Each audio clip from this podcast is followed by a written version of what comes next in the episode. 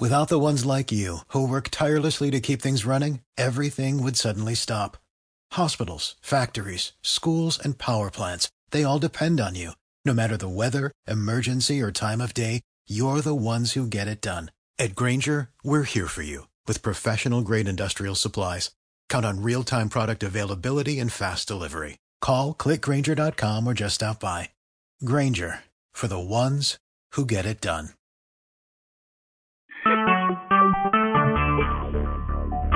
Talk shoes. Recorded live.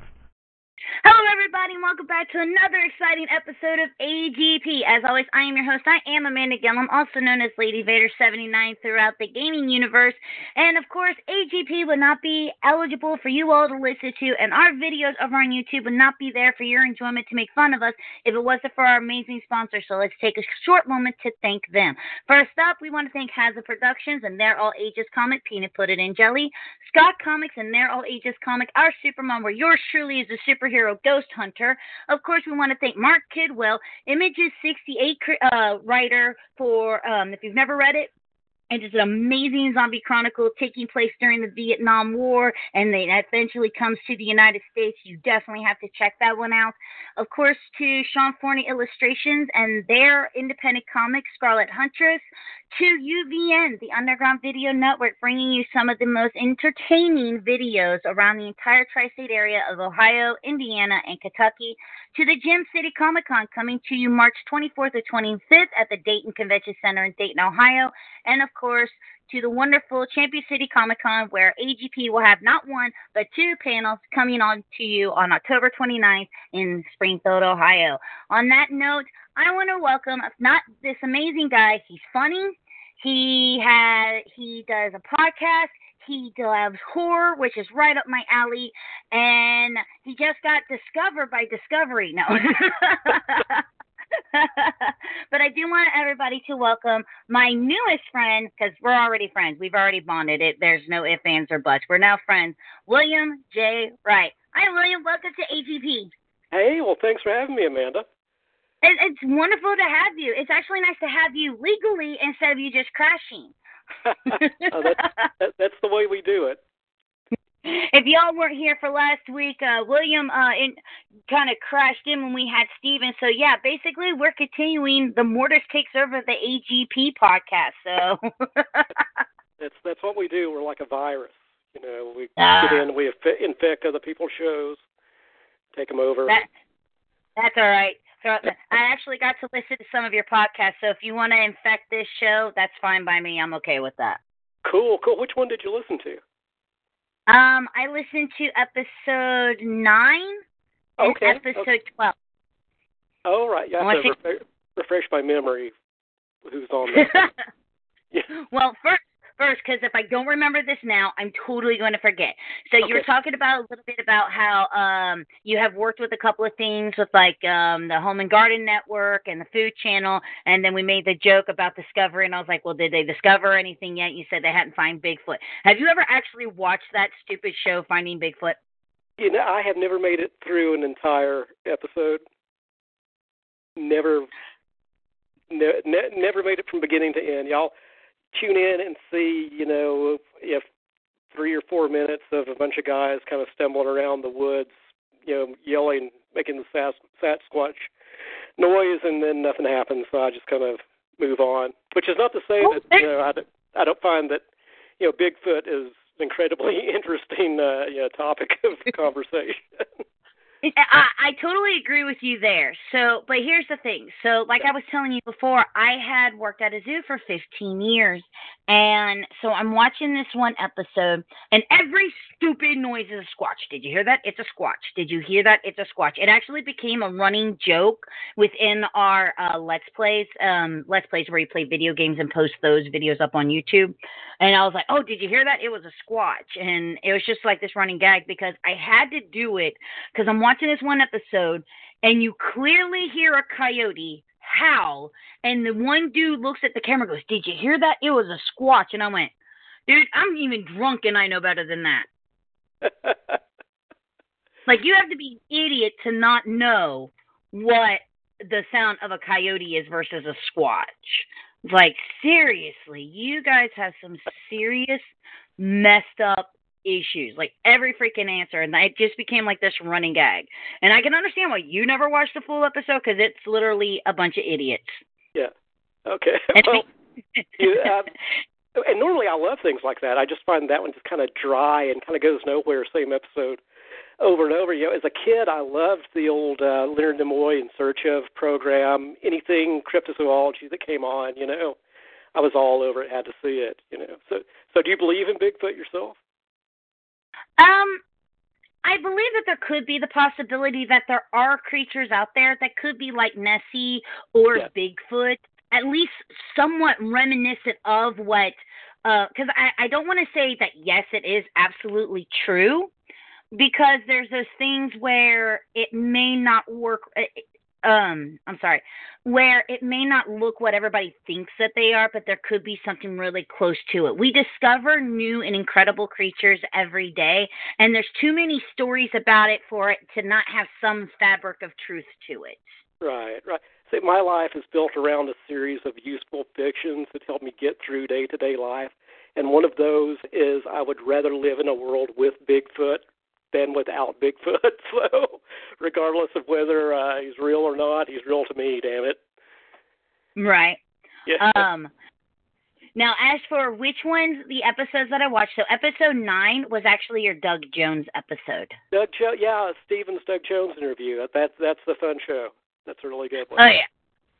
Cause first off, who doesn't love Doug Jones? I mean Oh, that yeah. man is just amazing. Yeah. From let's see, he played two characters in Pan's Labyrinth. He was the like mm, centaur or minotaur creature, and then he was the one that had the eyeballs in his hands, which was really creepy and made everybody go, "No, I don't like that." yeah, my favorite Doug Jones would have to be John dies at the end because you get to see Doug not covered in, you know, a hundred pounds of latex. You Right. actually see Doug there acting. He's a marvelous actor. I was kind of disappointed that uh, he's heavy makeup for Star Trek Discovery. You know, I kind of want to see, you know, just Doug because he's a cool guy. And then I was actually wrong. It was actually episode four that I listened to because I literally picked it based off of the titles, and the first and the first title that I listened to was A Nightmare on Mortis Street because I'm a huge Nightmare on Elm Street fan. Huge Nightmare on Elm Street fan. That was our Wes Craven memorial. hmm That's a good one. My favorite episode, and I'm, you know, I'm trying to be as impartial as possible, is, and I do not recollect show numbers, which is horrible for the producer of a show to say, is the Victoria Price interview show. Oh yeah, Yeah, I, that's but- on my list to listen to next. Yeah, that one is that one's really really special.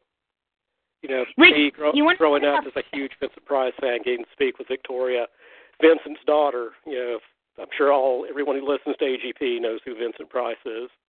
Um, I'm sorry if you don't know who Vincent Price is. Um, you have issues and you need to be sat down and be taught properly. Exactly, exactly. That's a good one. Our Halloween episode, the first our first year Halloween episode is really good too. It has a ton of guests on it, and uh, God, I think it's over two and a half hours long. But we had, uh, oh geez, who all was on that one? We had, um, oh Tom Sullivan from The Evil Dead, special effects master from The Evil Dead. Uh, you know the the father of the Book of the Dead did all those wonderful special effects you know, and Tom's been a good friend for a long time. Uh, But I, we've just done so many, and we've had so many great guests. I mean, we've had John Five from uh, Rob Zombie's band on twice in our music segment. We've had, uh, God, we've had Ramon on. You know, just uh, wonderful, wonderful stuff we've done. by the way, uh, tell Steven his review on Resident Evil Biohazard was Yeah. awesome. Oh, cool, cool. Yeah. See, I know next to nothing about video games. It's one of the many, many holes in my, uh, you know, my fandom that uh, Steven's here to fill in. Dude, if you're gonna play a video game, I highly recommend that one. Dude, there's a lady with a high for her woohoo area. okay, well, I'm sold now. it is. She she has these bugs come out of there and they attack you, and it's just terrifying. And you have to shoot her there to kill her, and it's just no. It's just so ter. The, the game is just so. It it was really amazing because um even though I know you said you don't know much about video games, I'm sure you know what Resident Evil is at this point, oh, working in the horror genre. I played the original Resident Evil, Resident Evil 2 on the on PlayStation 1 back Jesus, over 20 years ago now. PlayStation. That's my jam right there. Oh, okay. remember the first time and you're walking through the mansion and the first zombie dog busts through the window? Oh yeah, oh. yeah. Oh, just pure heart attack, pure adrenaline. You're just like, Ugh! first time it happened, I forgot to fire at the dog. the most irritating part of that game is the is the dialogue. The poorly translated from Japanese to English dialogue. You know, it's just hilarious. But the one thing that I'm impressed about you guys is like there. I thought I was the only person who saw some of these things, and obviously I am not. I was going through like your guys' reviews and stuff, and the mm-hmm. fact that uh David Ward actually watched Turbo Kid. yeah, yeah. I'm going. I thought I was the only person who sat through that. Really? Yeah, Dave was one of our one, one of our founders. He's uh, he's moved on. He's uh, no longer with us. He's went back to doing his uh, own show. You know, he kind of did his part. He's he's moved on. That's kind of one of the many things that's happened over the year. We've taken a really long hiatus. We've had a lot of staff changes, and uh, Stephen wanted to go off and do his documentary and work on some other things. Uh, we have people changing jobs, so we kind of like laid low and concentrate on our social media for this year. But our new show is coming out. Uh, we were shooting for August. It doesn't look like that's going to happen, but the new show will be out in early September, so within the next week or two. And it is uh, kind of in celebration of the birth birthday of H.P. Lovecraft, which was earlier this month. Mm-hmm. We have a very special two part interview with a gentleman by the name of Leeman Kessler, who is this fabulous actor who does um, his interpretation of H.P. Lovecraft. He has a YouTube channel and a very popular series called Ask Lovecraft where people write in questions and he answers them as H.P. Lovecraft. And it's hilarious and thought provoking and Leeman's a super talented guy, and I hope everyone will uh, be sure to download that one and listen to it when it comes out. You hearing all this, Lord Cthulhu? Sounds like we're going to have to listen to another podcast. yeah, and, yes, Lord. I'll, I'll, I didn't give Lord Leeman Cthulhu plug. right Ask here. Lovecraft. Look for it on YouTube. Watch it. You will laugh till you cry. you you would he i wonder if this guy would actually uh, admire my bathroom. It's got every there's tentacles everywhere like everything is cthulhu. I even have a cthulhu tentacle for my um bath plug. Very cool very cool. Yeah i'm a i'm a long time lovecraftian you know and i think like a lot of lovecraftians i have kind of a oh geez a problematic relationship with Lovecraft as an author for for many reasons, you know. Mm-hmm. But uh, I do admire a lot of his work. It was Tom Sullivan and his things with Call of Cthulhu, which got me into Lovecraft. That's how Black I got Cthulhu, into it. yeah, yeah, and uh, the um, his work with Chaos- Chaosium. Mhm. Yeah, Tom. Tom, I love Tom. I've known Tom for many years. In fact, um, back in 2012, I was nominated for a Rondo Hatton Classic Horror Award for Best Interview. Didn't win. That's cool, you know, because the nomin you know, as they say, it's just an honor to be nominated. In that case, it is. That's your peers, that's other writers, that's editors who nominate you for these things, and it was an honor to do that. But the article is about Tom and behind the scenes of the the original Evil Dead. It appeared in Phantom of the Movies Videoscope, which is great magazine uh, that's been around for, geez, I guess they're going on 30 or more years now. Getting close, I'm sure. Um, but uh, yeah, Tom is just he's just a wonderful guy and so talented and so I feel got the short end of the stick when it comes to the Evil Dead fandom. He should be much more popular and should be, you know, much more recognized for his role in that film because all those great Evil Dead moments come back to Tom Sullivan. I mean, Oh yeah. If you're not looking at Bruce Campbell, you're looking at something that Tom Sullivan did or designed in that film, you know. And of course, the other star of that film is Sam Raimi's direction. Those three, those three elements, just brilliant. Oh yeah. Which speaking of, you have actually gotten you interviewed Bruce Campbell. I did, yeah, yeah. Um, Bruce, I met Bruce, and um, Bruce is one of the. What you see is what you get with Bruce. Mhm. Bruce is the reason that I firmly established. That I interviewed Bruce early on in my journalism career. This has been, oh geez, 15, 14, 15 years back. That I interviewed Bruce, and at that time I was just kind of starting out. You know, just kind of thankful that people were talking to me at all. So I emailed Bruce at his email address. I got his real one, not the one he puts out there for the fans. I got his real one. And uh, hey, Bruce, uh, big fan. Uh, wonder if you'd do me the honor of uh, granting me an interview. Get an email back in a day or two. Uh, Bruce says, "Yeah, sure." This is like in spring of whatever year that was. And he says, "Yeah, get in touch with me in October, and we'll do something." So um, finally, October rolls around months later. All right, Bruce again. Hey, you ready for the interview? Sure. So he requires me to do this interview through email, 10 one part questions. This is a journalist's nightmare. So uh, the best thing I can say about Bruce, there's two things. Bruce truly loves his fans. Bruce is very mm-hmm. busy and also uh, Bruce is the reason I will not do email interviews ever again. want me to? Way to yeah, go, if you want to Campbell. interview, I you know anyone, yeah, I, I'm there. We've got to do it by phone. We got to do it face to face.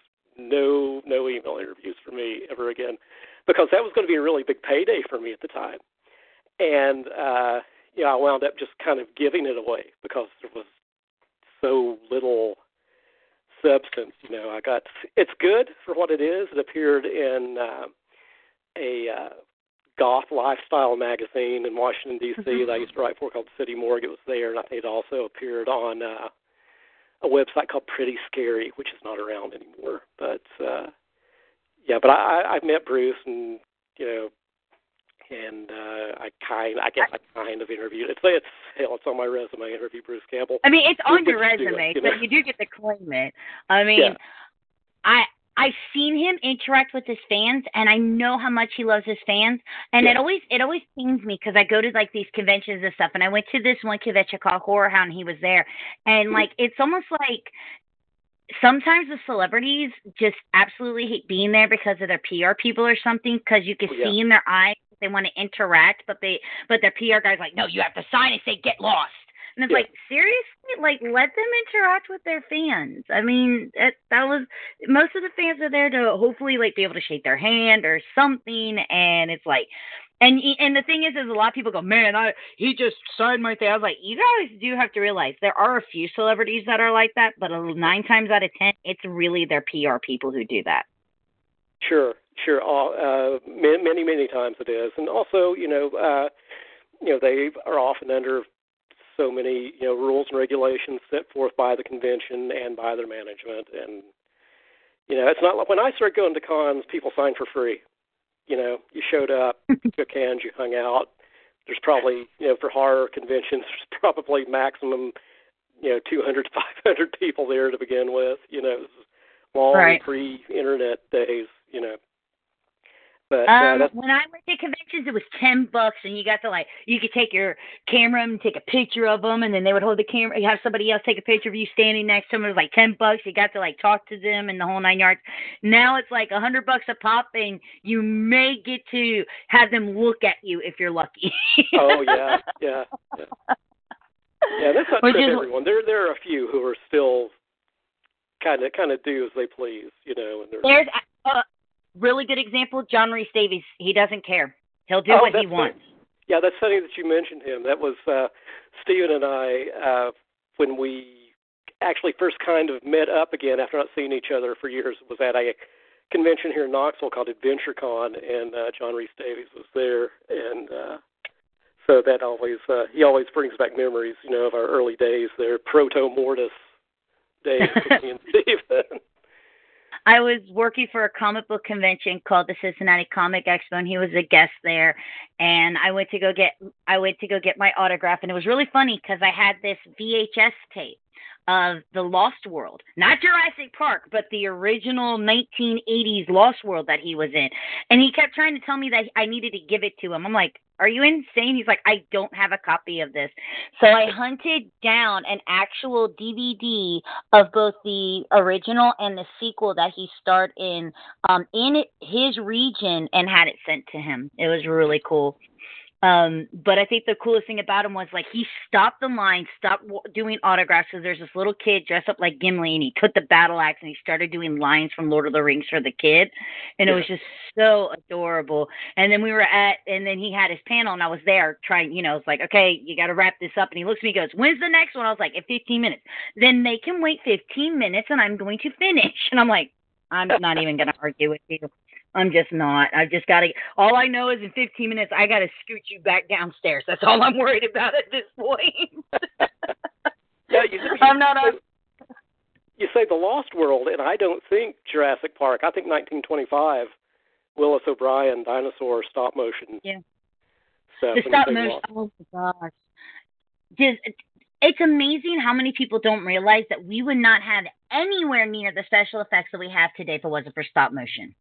Oh yeah, well, beginning with Willis O'Brien, of course, the original Lost World King Kong, mm-hmm. and uh, you know the master Ray Harryhausen, who you know, oh, brilliant. you can't you can't say stop motion without mentioning his name. You just can't. Yeah. yeah. So I'm of a generation that was old enough to have actually seen Ray Harryhausen films at the theater, and you know, especially at the drive-in. One of my earliest memories of going to the movies was seeing Jason and the Argonauts at a drive-in theater. Blew my little mind. Oh, you yeah. lucky, lucky, lucky bastard. Oh. yeah, yeah. Yeah. There's no other word to call you but bastard there. Sorry. yeah, old old people got all the best memories. Let me tell you. I mean, think about it. But when we went to the movies when we were younger, seeing things like Empire Strikes Back or yeah. Jason and the Ar- Argonauts and things like that, it was such a magical time. And I think a lot of the people nowadays, especially, you know, the generations growing up with all the technology, it's not as magical for them as it was for us because it was so new and so inventive.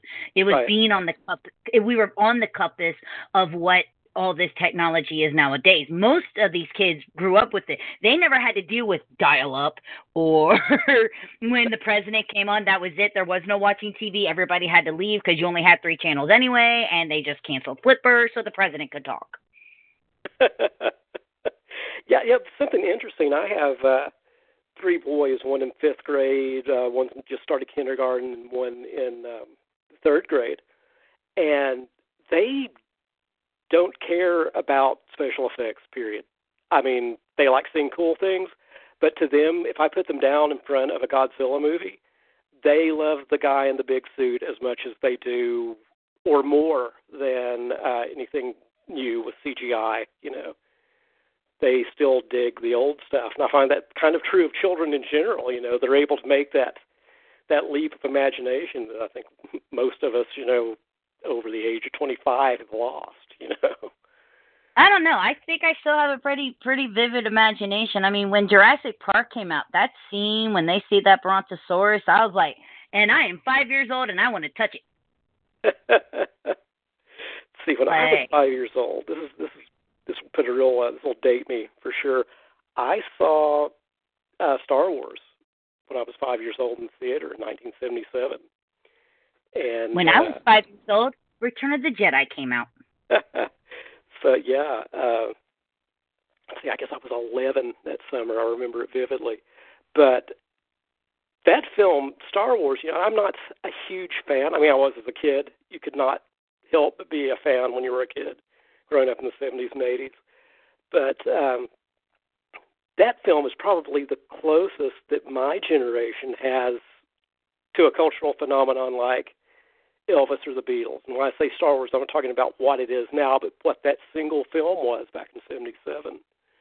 Oh, the lines! If you seriously, if you if you have no idea about the history of Star Wars, people, you need to just research the lines for Star Wars in 1977 and seeing these lines of people around the corners. We're not talking that 1999 prequel release of people camping out. Well, we're talking legitimate people getting out of the theater, literally going back in line, which is going five, six, seven blocks around a corner just so they can watch it again.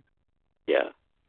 Yeah, and the other thing, if you do a lot of study about that, is there's been a whole whole lot of revisionist history about that film, almost beginning to going back to 1978, the year after, uh, there are statements uh, being made about how that film came together and uh, you know what was going on with it that are patently untrue and verifiably so. I think anyway, Star Wars that's, has that's, probably. oh, but I think I think you're right though. There are so many rumors and theories, and uh, it's like Star Wars has its own complete urban legends about it. Yeah. And it and some people just swear up and down about them, even though there's been people out there to go, guys, we actually have facts that this didn't happen. It it's just it's become such a cultural phenomenon, and I do have to appreciate the fact that yes, Disney now has the reins with it, and Yeah. they're doing an exceptional job bringing it back for a next generation.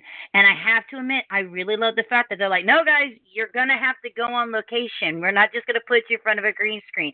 You're gonna have to get out there. You're gonna have to get sweaty. You're gonna have to run. You're gonna have to do these things. It's time to get physical again. Yeah.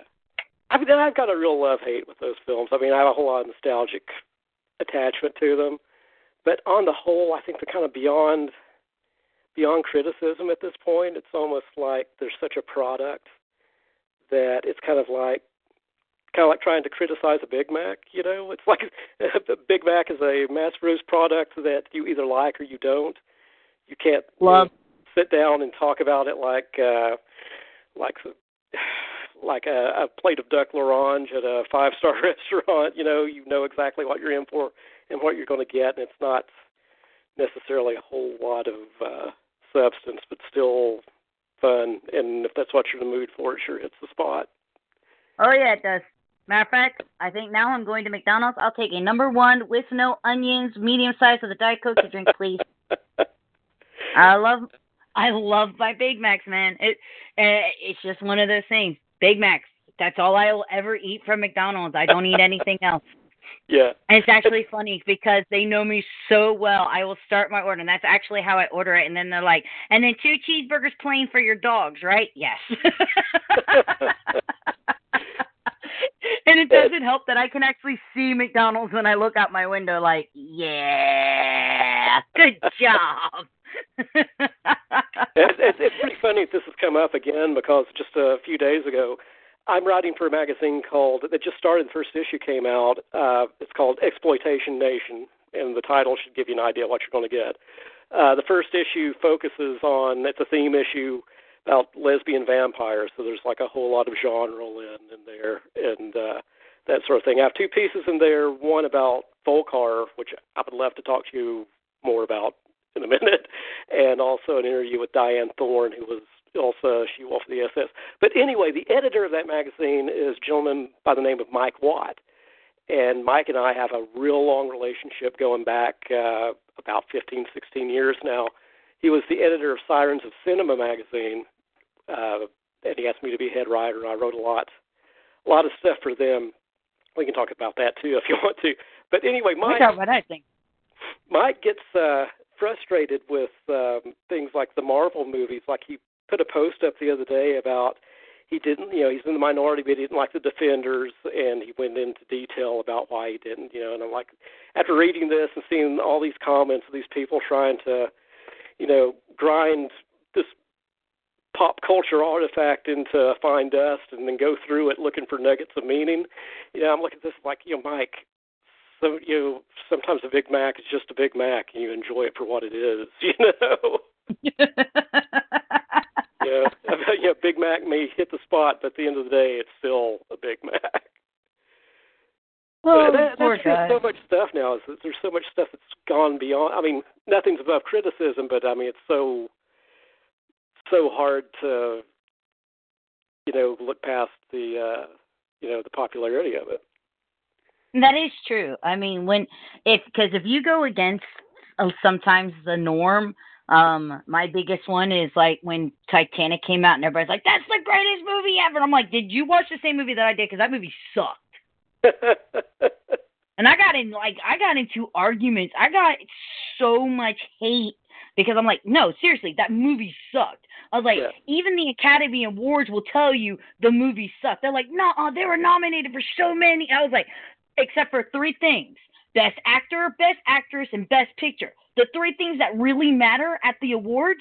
No, if you weren't nominated for those three things, your movie sucked. Wait, now didn't Titanic get, Best, Best Picture that year? No, Who got the, who got it that year? I don't know. All I remember is I think they were nominated for Best Picture, but they didn't. They didn't win any of the big three titles. They got Best Music, they got Best Costuming, they got Best Special Effects, and all these other things. And I'm just like, but the three big ones, they didn't win. And the reason why is because the movie sucked. The best line comes out of Billy Zane's mouth, and I'm like, and that's the sad part is, is you have these fantastic actors. And yes, I'm still old school, so I remember when it was best leading female actor and best leading male actor. So they're all actors. I don't use the actress thing. Yeah. Um, so you have these great actors. You know, you have Leonardo DiCaprio, and we know how great he is. Kate Right. Winslet, who by far is just absolutely phenomenal, and she's a fantastic singer too. And you and there's this, you know, you have all these really great people, and it's almost like they're like James Cameron went, okay, that was great, but if you could do it with no emotion and act like you've never acted in your life again, I would like you to, em- I want you to emanate that when you do your scene next. And I'm just like, there's no emotion, and the only great line in that entire freaking movie is uh, when, after the ship hits the iceberg and they're trying to evacuate the ship, and Kate Winslet character goes, "Wait, there's not enough lifeboats on the ship. Half of the people are going to die." And Billy Zane goes, Billy Zane's character's like, "Well, not the better half." It's like the only good line in that entire freaking movie. Not draw me like your French girls.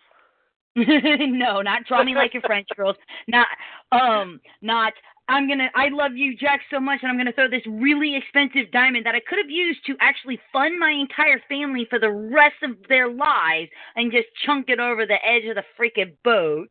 Or even give it to the guy who could put it with your story and you know, you'd have this epic story of true love testing standing with withstanding the test of times. No, we're just gonna chunk it over the edge of the boat.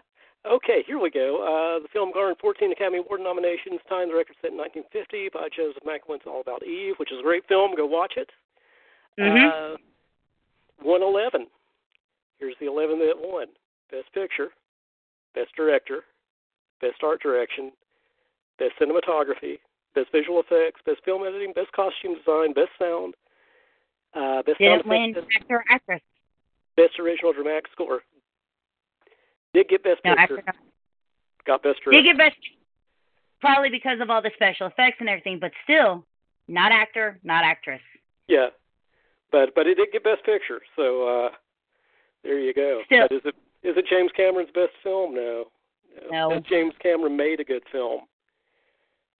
That movie, I, I guarantee you, that movie would have been half of what it was if Yeah. it wasn't for the fact that Celine Dion's song, uh, "My Heart Will Go On," wasn't plastered to everything. Yeah.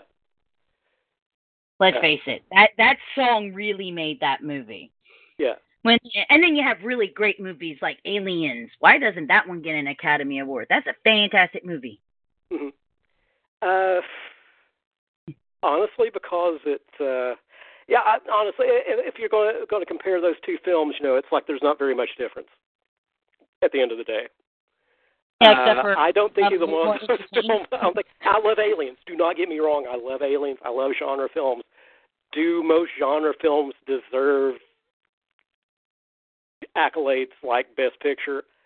Hell no. Uh, I mean, it would even though it would be fantastic if a horror movie or a superhero movie walked into the Academy Awards and walked out going, "Times are changing." That'd be fantastic. that Silence of the Lambs got Best Picture. Yeah, but that that's just a fantastic movie all the way around. I mean, Right. how how how can you not? I mean, Anthony Hopkins in it just just the way he talks in that movie sends chills down your spine. Like I'm not sure if I can. I don't even know. I don't not. I I can't even remember any of the graphic details of this movie because I just hear Anthony Hopkins' voice and I'm just like, um, yeah, I'm creeped out. yeah, great film. Uh, yeah, so, brilliant. brilliant. You, were, you were saying something about lesbian vampires and wanted to talk about something. Oh, uh, Exploitation Nation. That's uh, yes. the magazine that I'm writing for, um, edited by my old friend Mike Watt from Sirens of Cinema. Um, track it down, find it. You'll be able to find it at, um, let's see, Cinema Wasteland coming up. Drop by their table. I'm sure they'll have issues there. I'm working on new article for it right now. Uh, the theme of the first issue is lesbian vampires. So there's a whole lot of Vampiros Lesbos, Jean Rollin type articles and information in there. I am not part of that in this particular issue. I have a big, uh, yeah, I have a big piece on folk horror, which is probably my favorite subgenre right now, and also an interview with uh, Dyanne Thorne, who we all know and love as Ilsa, she wolf of the SS, and that great bizarre franchise from the seventies. well, I got. I, I have to ask you this because as as soon as you said it, my mind wandered off. You said uh, lesbian vampires, which yeah, brings that kinda, me that, to that, that, that phrase kind of sticks in your mind, you know. well, it's just okay. So these are the thing. This this is how my mind works. You say lesbian vampires, and then I'm wondering, and then my first thought is, so do they just keep women around and just wait for them to have their periods, and then like it's a substantial food source at all times oh, because oh, well, they know they're going to get the feed once a month. yeah, you just took this play, took this to a real uncomfortable place. okay, what else you want to talk about? Well, and, and then of course, then my mind wonders. Speaking Yeah. of that, why wasn't that ever covered in the zombie apocalypse? Like they never, you know, they go on like you watch The Walking Dead, and they always go for these provisions and stuff, and they even talk about, well, I need condoms so I can have safe sex. Who the hell? Like who's the who's the person who's going? See if you can find a box of tampons. yeah, yeah. I, Like seriously. the thing is, if you're looking for realism in the zombie apocalypse in a in a, in a film or a TV series like that, uh, I, I find it odd how people are willing to suspend so much disbelief. They'll buy walking corpses, but they won't buy other things. You know, they they look for internal logic elsewhere. But like- you know, then again, I'm a I'm a big fan of uh, all that Italian stuff from the '70s, where plot is secondary. I've got Well, see, you know, I'm all about. See, and these are the things. The reason why these plague my mind is because I'm all about a zombie apocalypse happening. I really am. I'm like pro for it. I really am. But if you go to my zombie apocalypse survival thing, the first thing you're going to notice is there are tampons and there is toilet paper in there. yeah, uh, I guess that would be the second order of business after food. You know. Like I would, I I I would love to pick like some like even um if, if before he passed away, George A. Romero's mind going, can they smell a woman during that time? Like, do we have to lock her up in like a cage so they can't get to her? Because obviously that is a very distinctive smell. you know, and that's you know, uh, there. You see, you've developed your own internal logic about how zombies work, which is very cool. That's the mark of a good piece of fiction is that got your mind, you know, clicking, and you run off the idea that zombies are smell-driven creatures, which is cool. Well, I- I don't necessarily subscribe to that. I it, I mean, obviously they it's it, they have to be able to pick up on us for more than just the noise. Because if you're hiding, they can they almost always seem to find you even if you're hiding. So there has to be something that drives them to it. And like the only movie that's even slightly ever covered anything like this was in Pitch Black. Um, when Vin Diesel's character Krennic turns around and goes, "Not her, her, she's bleeding." Mm-hmm. And she's like, but I don't have any cuts. And the little girl's like, but I don't have. And it's like, you, if you don't pay attention, you don't understand what he's talking about. Like she's hitting her cycle, and it's kind of like, oh, and she's a girl. Got it. And it's just one of those things because it's never brought up. You know, you have all these vampire movies. I mean, that would suck. It's like the only time a female would be like, oh, please let me hit menopause before this starts. okay, I have a film I want you to seek out. Have you ever seen, maybe you've seen it, have you ever seen any of Amando de Ossorio's Blind Dead films? No, I have not. Okay, I want you to seek out Tombs of the Blind Dead. Tombs Uh, of the Blind Dead. Tombs of the Blind Dead. Watch that one. Has a very uh, very interesting take on uh, the Living Dead subgenre and zombies. I God, it's so hard to use that term now. It's so weird for me that zombies have become such a staple of American culture. But yeah, check out Tombs of the Blind Dead, and that's got a really interesting take on how the undead hunt their prey. I definitely will have to check it out because I'm, I'm. These are just like the stupid questions that I have to ask myself every day because you never know when you're gonna wake up and you're gonna hear the Ugh, and I and don't tell me you've never been at a horror convention and went. If if I see somebody even remotely looking like they're chewing on somebody, I'm gonna tell them they better yell they're human or I'm gonna blast them right in the middle of the head. it's weird that it's become so popular. And, you know, I can only imagine what you know George Romero thought of it because when I was young, you know, there were a couple of different kinds of horror fans. You had the people who were really into slasher films, or people who were really into mm-hmm. into uh, vampires or whatever was popular at the time, and then you had people who were really into Romero's films and Euro horror, the Italian, the Fulci, and the Argento stuff. And if you were into zombie films, you were among the hardest of the hardcore back then. And now it's just like, I mean, it's almost like. Uh, I guess the closest thing I can think of it would be growing up in the '80s and seeing Freddy Krueger become so popular among children. You know, right? Well, I mean, think about it. Um, horror was always like this. Uh, think about it. So, um, it's kind of like Marvel bringing in characters like Iron Man, who was definitely a B C class character within the comic book realm. He was never a main. You know, he wasn't the X Men. He wasn't the Fantastic Four. He was like just this guy that was in the comics, and most people didn't know about him until Marvel brought out the Iron Man movies, and now like Iron Man's this household name. But you could say a lot for the horror genre and H.P. Lovecraft and Cthulhu. Like I can't go anywhere without somebody saying something about Cthulhu, and I'm going, when did he get popular? And that that's Like, so odd that people have latched on to that particular part of the mythos. Cthulhu is not even really much of a player within that pantheon, if you want to think of it as pantheon. Right. yeah, I mean, you have Even like though- Nyarlathotep, who's much more, I think, interesting and you know well developed, and uh, all the other ones, you know, the, the Dunwich Horror, you know. I mean, I think it has something to do with the fact that um he he- one he is he's very iconic looking, but also he's not copywritten, which Yeah. makes him very accessible to people. Because let's Yeah. face it, copywriting if it's not copywritten, people are definitely going to jump on it. People love it. That's what they do it. I just was after it because well, I'm like um winged creature with tentacles and. Let's not even get into the stuff that I've watched from Japan at that point. Right. And Yeah, yeah, they made a cottage industry out of tentacles for him.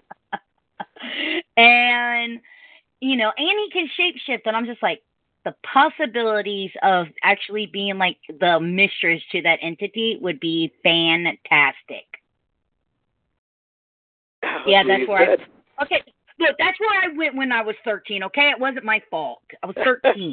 You're talking to someone at the age of five years old told his her father that she was going to marry Darth Vader. So come on now. the thing that I don't think most people get about Lovecraft because they tend to seize upon one particular aspect of his writing and like beat it into the ground ra- rather than see the entire scope of his body of work is that by the end of his writing you are no longer at all dealing with entities that you assume were supernatural. What you are dealing with are extra dimensional, extraterrestrial entities who are so powerful as to be perceived as gods by Right. you know, people.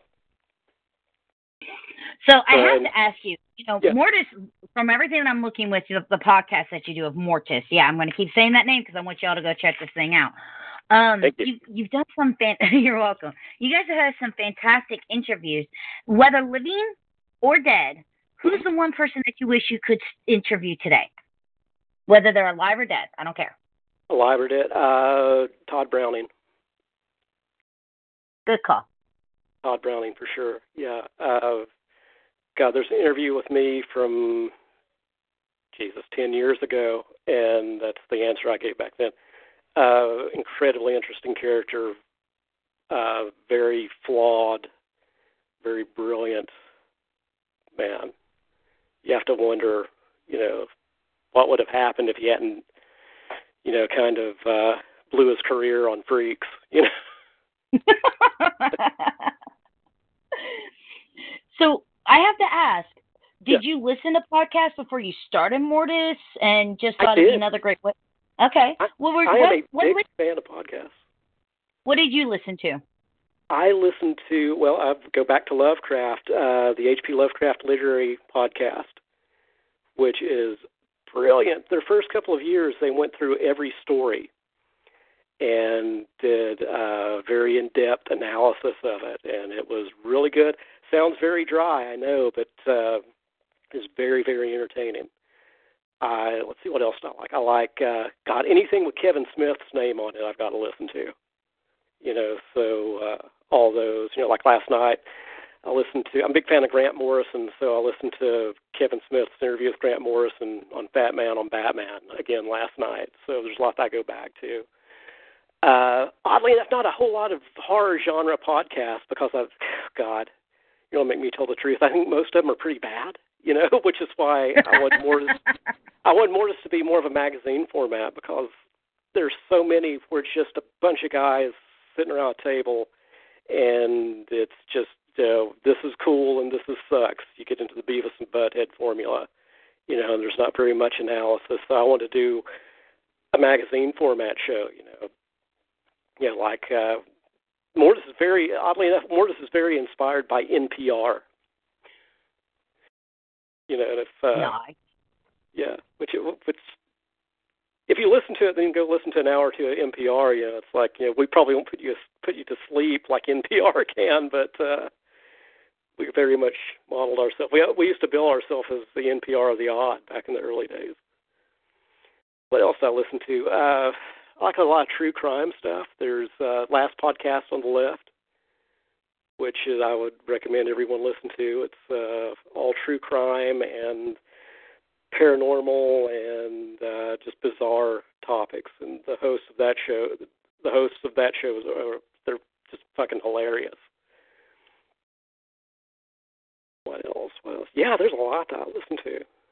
But uh, as far as Mortis goes, It's, it's just interesting to find out who became podcasters because they were listening to other podcasters. Uh, Yeah. They they're fans of podcasts, and then you have weird people like myself who d- don't listen to podcasts and became a podcaster. well, the thing is, the two of us, um, myself and our music guy, a gentleman by the name of Shane Parkey, we both have you know decades long careers in broadcasting before ever thinking about doing a podcast. You know, we both come out of uh, television, you know, network and affiliate television, so we went in with a whole lot of knowledge and we're comfortable with the technical side of it, which I think gave us an edge. Shane is also a brilliant music- musician whose band, the Phantom Operators, are a huge key to our success. We have all original music, and um, you know, go to Bandcamp and check out the Phantom Operators, or you know, Bandcamp or any of those music sites. Bandcamp's one that sticks in my mind, but uh, the Phantom Operators are kind of a surf spy band in the mold of the Ghastly Ones or Shadowy Men on a Shadowy Planet. Instrumental and very cool, very moody music. That's so cool that you guys get your own music. I don't have music. But well, let's, you- let's face it. I jumped into this and the water was freezing cold, and I was like, I'm already in here and I'm not getting out. So Yeah. I find the key to success in podcasting is outlast. Outlast everyone.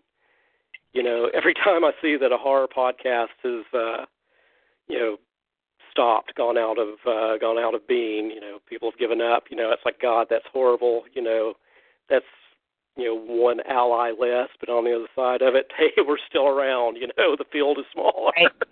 as horrible as that sounds. yeah, It's- but you guys have been around since when? Uh, 2015. Dude, that's not too bad. That's two years. I mean, I know a lot of past uh, podcasts that don't make it past their first year. Oh yeah, I know a lot that never make it past their first episode. That's true too.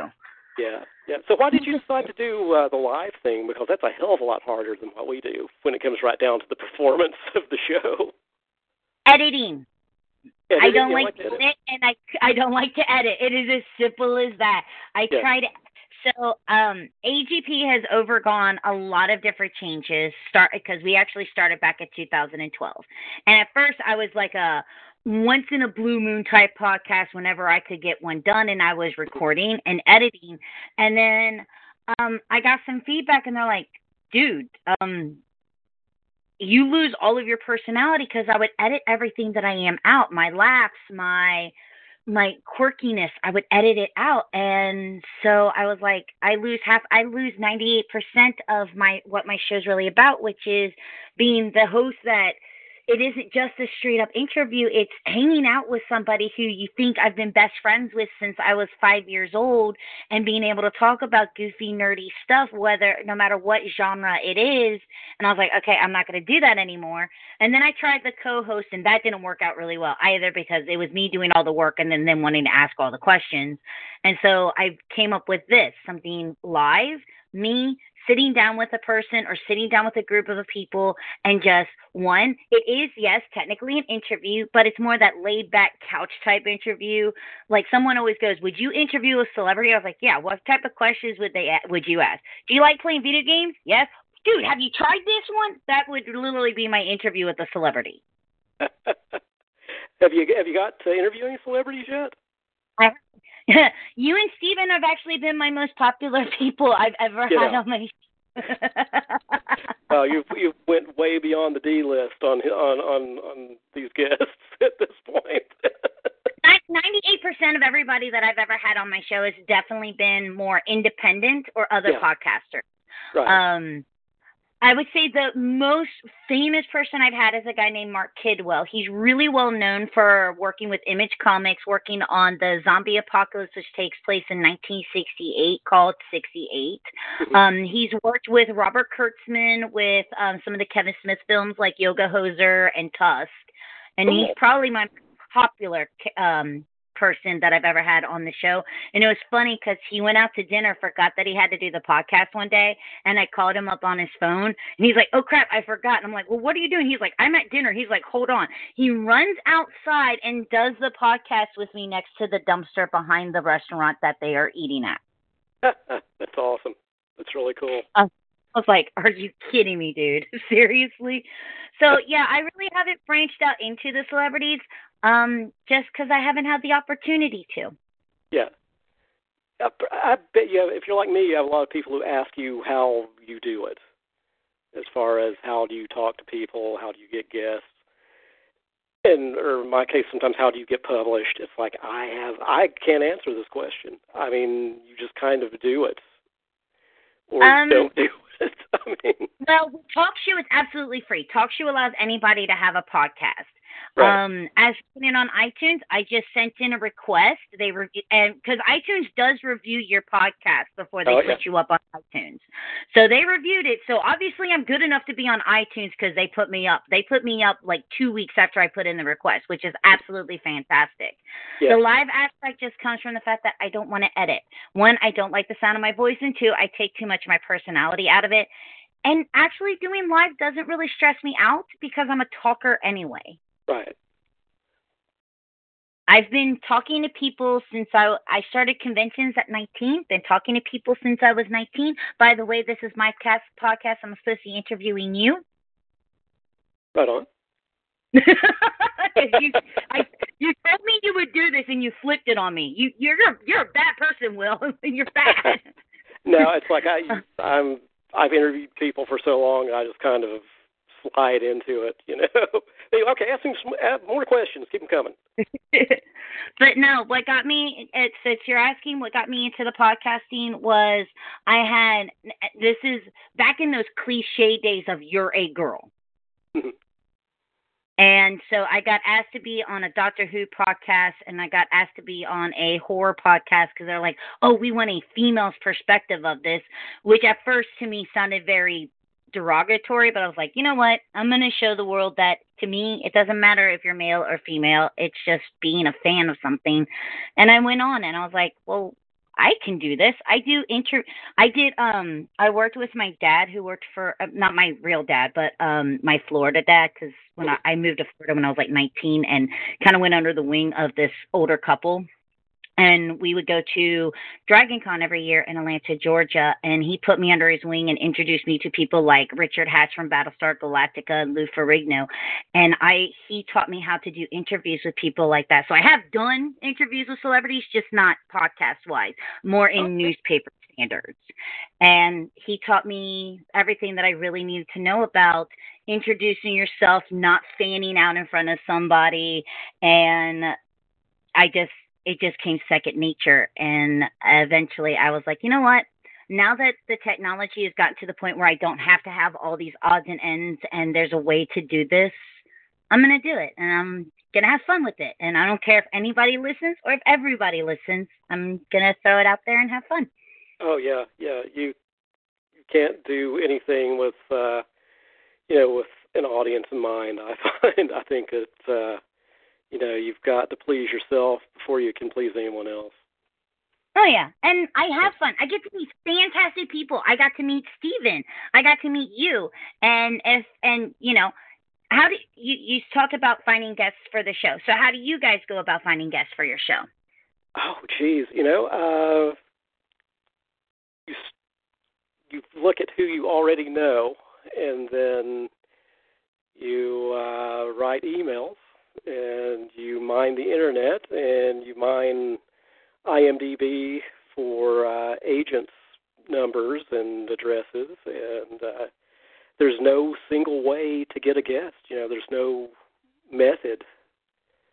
Things uh, things kind of fall in line following your intention to do it. You know, I, I get like I said. You know, people ask me how you do this. I, I don't know. You know, you just kind yeah. of do it. It's very zen you know. And and and the thing is is you know like you said before you had already worked at things like television stuff like that so you had already made some connections which does make it slightly easier to be able to get a few people onto your show me oh yeah yeah i mean my my background as a journalist is you know probably a hundred percent of you know the contacts you know uh, to the guests that we've had on the show you know i already have you know a degree of I don't know if I call it notoriety, uh, maybe infamy, maybe uh, you know just enough visibility where people know me and know my reputation as a writer. You know, they know that I'm not going to put their phone number on the internet. You know, they oh know God. I'm, not going to ask stupid questions. You know, I'm going to ask smart questions. And so See, yeah, I, a lot of it is you know building a reputation and then maintaining that. Well, it's like you know, people are like, how do you always stay booked? It's like, I get lucky. Uh, you know, I had Sean who introduced me to Steven, and then Steven introduced me to you. And I'm just able to constantly be able to get people through just meeting new people every day. Right. Yeah. Yeah. It's uh, it's uh, it's like uh, it's like a ladder. It's like uh, stacking blocks. You know the next block is a little bit more of the structure, and then eventually you have a whole pyramid or whatever. Oh yeah. yeah. So I have to ask: Are you more the slasher? Are you the more suspense, or do you love it all when it comes to horror? Okay. Well, no, there are very specific things that I love about horror. Uh, a lot of my opinions about the genre are unpopular. You know, I'm not a fan of slashers beyond a very specific view. Um, I find it uh, a pretty misogynist uh, subgenre for the most part, and not very original. I mean, once you've seen Texas Chainsaw Massacre, Halloween, and Friday Nightmare on Elm Street, Friday the Thirteenth. Friday the Thirteenth, yeah, Friday the Thirteenth. It's like I really do not like that particular franchise, and really never have. I mean, I've got a little bit of nostalgic attachment to it because that's what was popular when I was a kid, and it was you know the rite of passage. You all your friends over to sleep over, and you watch Friday the Thirteenth. But as a film, I think it functions as an awesome resume tape for Tom Savini's effects, and that's about Mhm. it. Um, Even Yeah, though you I- have to admit, the first one, spoilers, it's mommy. know, the late great Betsy Palmer there, Pamela Voorhees. But uh yeah, not not a slasher fan. I mean, I've kind of uh oh gee, suspense. I love suspense. I mean, uh you know, obviously love Alfred Hitchcock. You know, I'll sit down with Hitchcock film probably every couple of weeks and watch watch one of those. But as for the genre as horror, I've kind of gone back to what got me interested in horror to begin with, which is uh, you know the old Hammer films, the old Universal films. You know, I'm very much into into those classics, and there's quite a bit of silent films I enjoy also. Uh, I think I spoke earlier that I just done this big article on folk horror, and that's probably Mhm. my favorite subgenre at the moment. I like Euro horror. I like the stuff from the uh, 70s and early 80s. I'm not much of a big 80s horror fan either. It kind of makes my skin crawl when I see that, you know, that meme that everyone puts on the internet. I heart 80s horror. It's like really, you know. I remember a whole lot of bitching about uh, slasher sequels back in the 80s, like they complain about slasher remakes today. Uh, yeah. There's like how many Friday the 13th and Halloweens and Nightmare on Elm Streets out there nowadays? Lord have mercy. We're not even talking about the actual remake remakes. We're just talking Yeah. about the sequels to those. right, right. And, Even if it uh, wasn't for the 80s, we wouldn't have Return of the Living Dead, which gave us the infamous brains. yeah, yeah, yeah. Dan O'Bannon did a great job with that film. Because uh, believe it or not, most people don't know that that was the first time zombies went brains. Yeah, yeah, and uh I think it's been downhill ever since.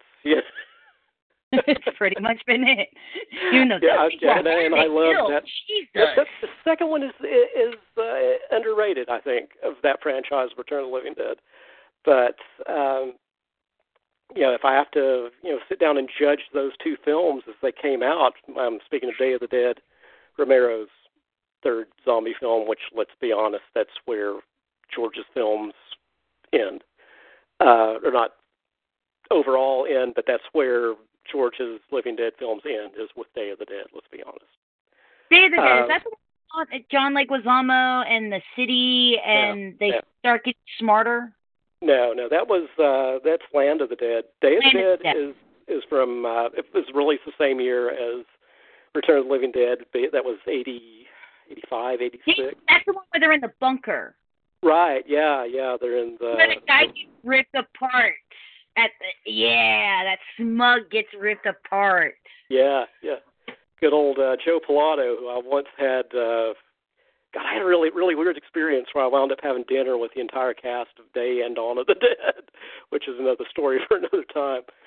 But uh yeah, I don't like. I'm. That's something else that uh, that makes me unpopular in some respects. uh, Is that I don't like horror comedy.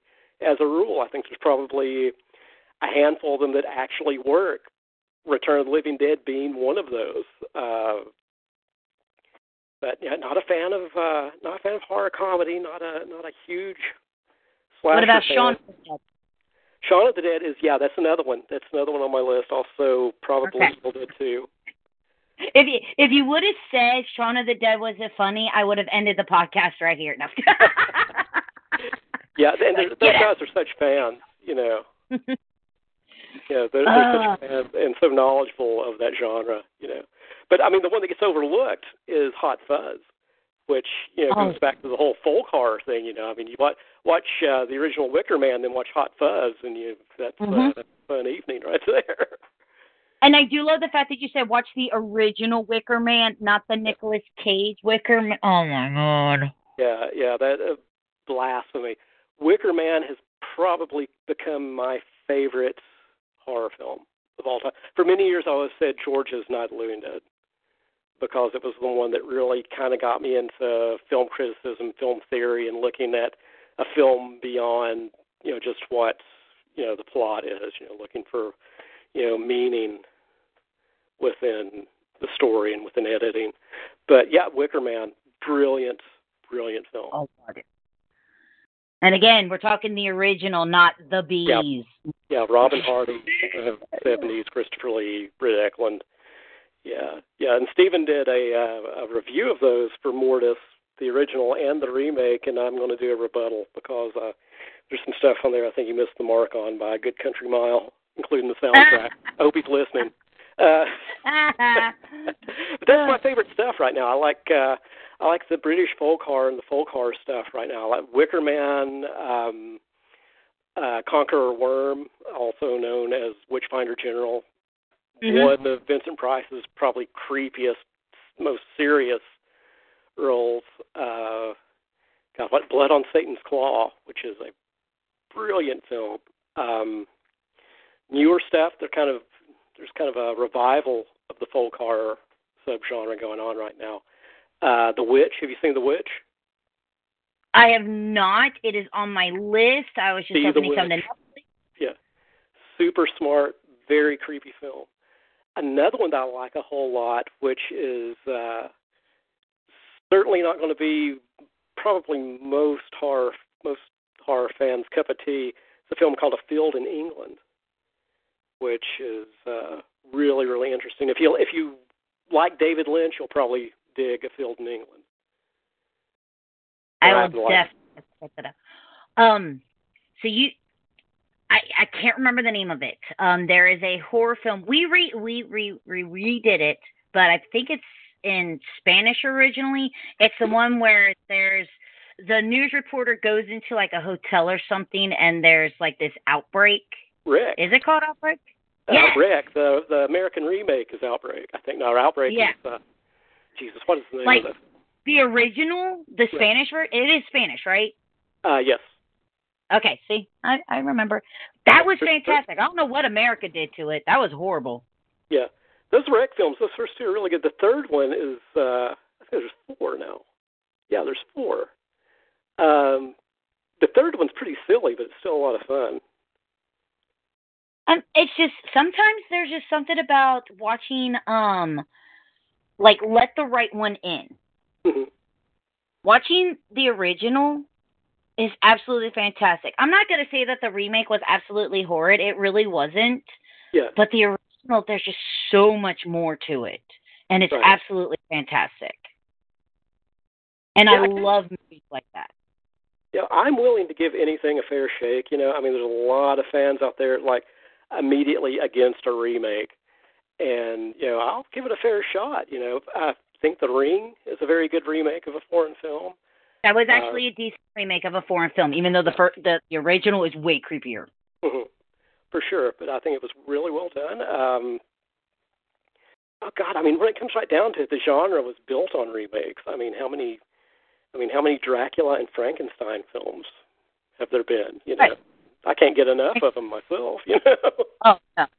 Even though the Wolfman was horrible, the the the one that they did a few what was it like ten years ago or something like that with yeah. um Anthony Hopkins that was horrible. saw. It. Never saw it. Don't just don't spare yourself. It's not that great. I'd rather watch the original over yeah. and over again. Even though I have to say, um, I don't know about you, my favorite Universal monster, Creature from the Black Lagoon. Creature, I, I yeah, I love the creature. He is uh, represented in ink in my arm here, along with some other uh, Universal favorites. That is fantastic. I love the fact that you, you ah, I've always been. I actually got to meet um the guy who did like the Water Sons, Ricou Browning. I got mm-hmm. to meet him. It was yeah. so funny. I was working at a convention. He was there. I got to pick him up from the airport and get him back to his hotel. And as soon as he, as soon as he was away from my sight, I fangirled out. Like everybody started making fun of me. I was like, "Shut up! You do not understand this by any means." Did you ever get to meet Ben Chapman? No. The other guy, yeah. Yeah, I almost no, got I to meet Ben Chapman. He was supposed to be at a convention that I went to years ago and couldn't make it, and uh, he passed away not long after that. So that's uh, that, that was kind of sad. But I mean, uh, Ricou's still going strong, isn't he? Oh yeah, and he is the nicest person you'll ever meet. So I'm sitting there and I'm talk talking to him, and he goes, "So how much of a fan are you?" And so I was like, "Okay, here's my moment to fangirl without actually fangirling." He's like, "You really are a fan," and he's like, "Here, have this." Have this po- have this picture and he signed it, and here's this one and he signed it. And he's like, and I got this collector's box set of the Universal uh, release, and like I walked away from his table with like all this stuff, and I'm like, I love you. Like I really do now. like you're like the coolest person ever.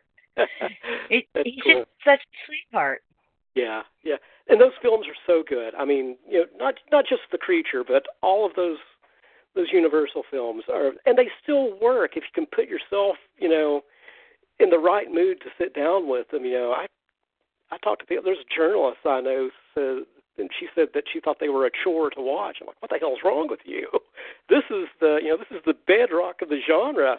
I mean, if you don't have this, you know, none of this garbage that you like's around. You know? right. It's like, and I mean, there's like the eight, a lot of people. This this movie got very over um overshadowed because it came out around the same time as Goonies did, but the Monster Squad kind of like Oh, was like kind of bringing it back, and I, I I'm a huge fan of the Monster Squad. Oh God, you had to do this to me, didn't you?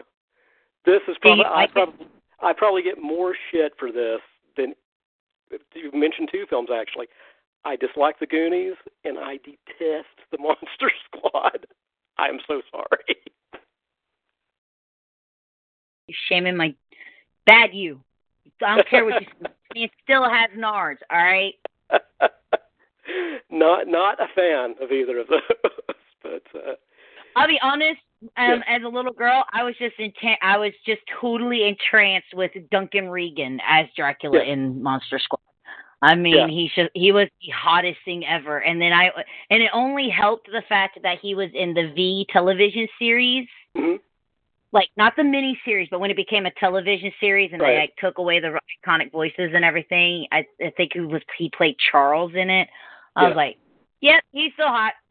That's my next husband. my dad's going, like eight. I'm like, I don't care. That's my husband. It's like I'm it's like when I was twelve, Sean Connery. Amanda, do you know how old he is? I don't care. Sean Connery's my husband. Very cool. Yeah, you're you're in good company with uh, with that one for sure.